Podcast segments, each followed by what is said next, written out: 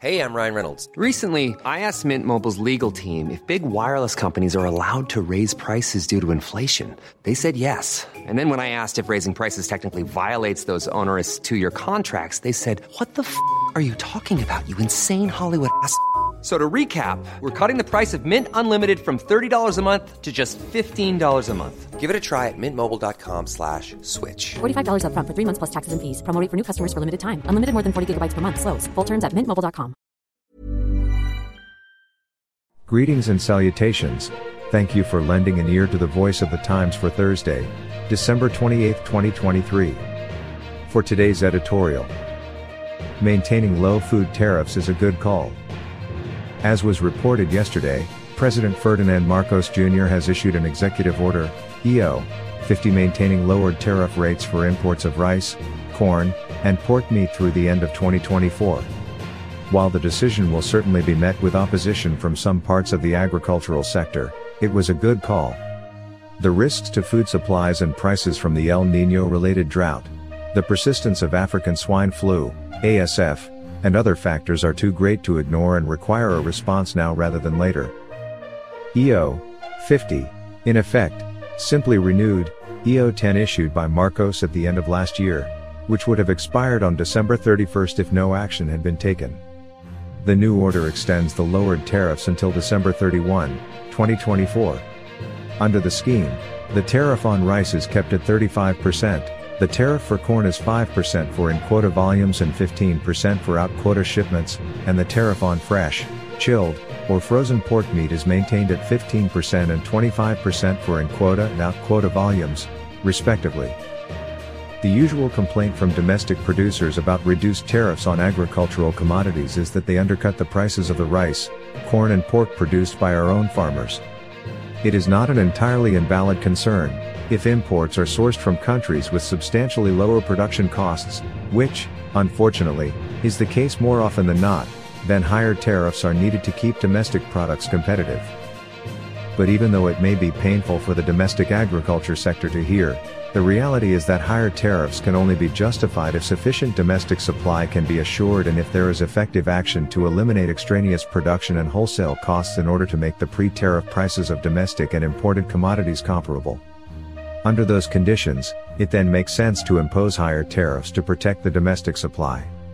Those conditions do not exist now, however, and are unlikely to be achieved in the foreseeable future, certainly not this year. The El Nino related drought, which has already set in across most of the country, will have the effect of reducing agricultural output, particularly for grain crops like rice and corn, which require a considerable amount of water. The government and the agricultural sector are well aware of the risk, of course, and are taking steps to address it, but those can only go so far. Efficient water use is only effective as long as there is water, and in the next couple of months there will be considerably less of it.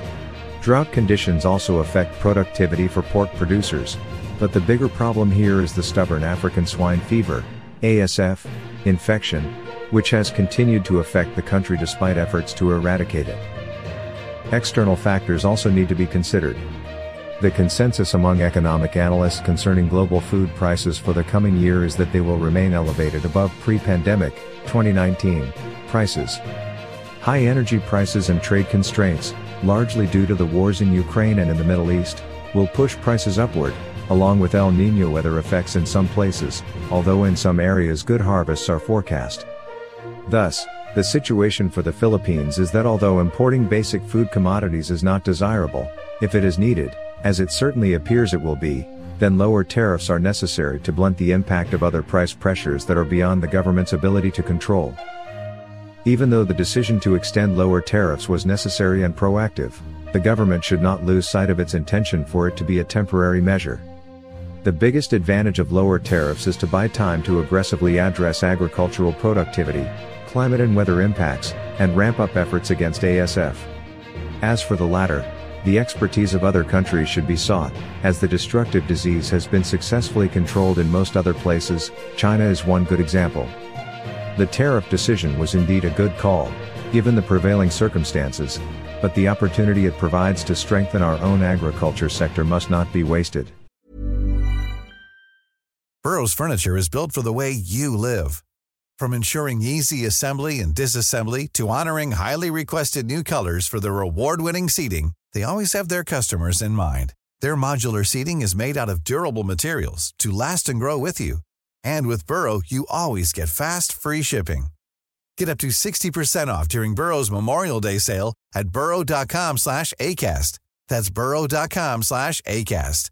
burrow.com slash ACAST.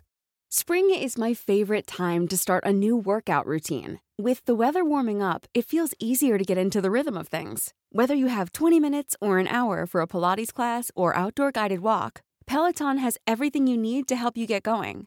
Get a head start on summer with Peloton at onepeloton.com.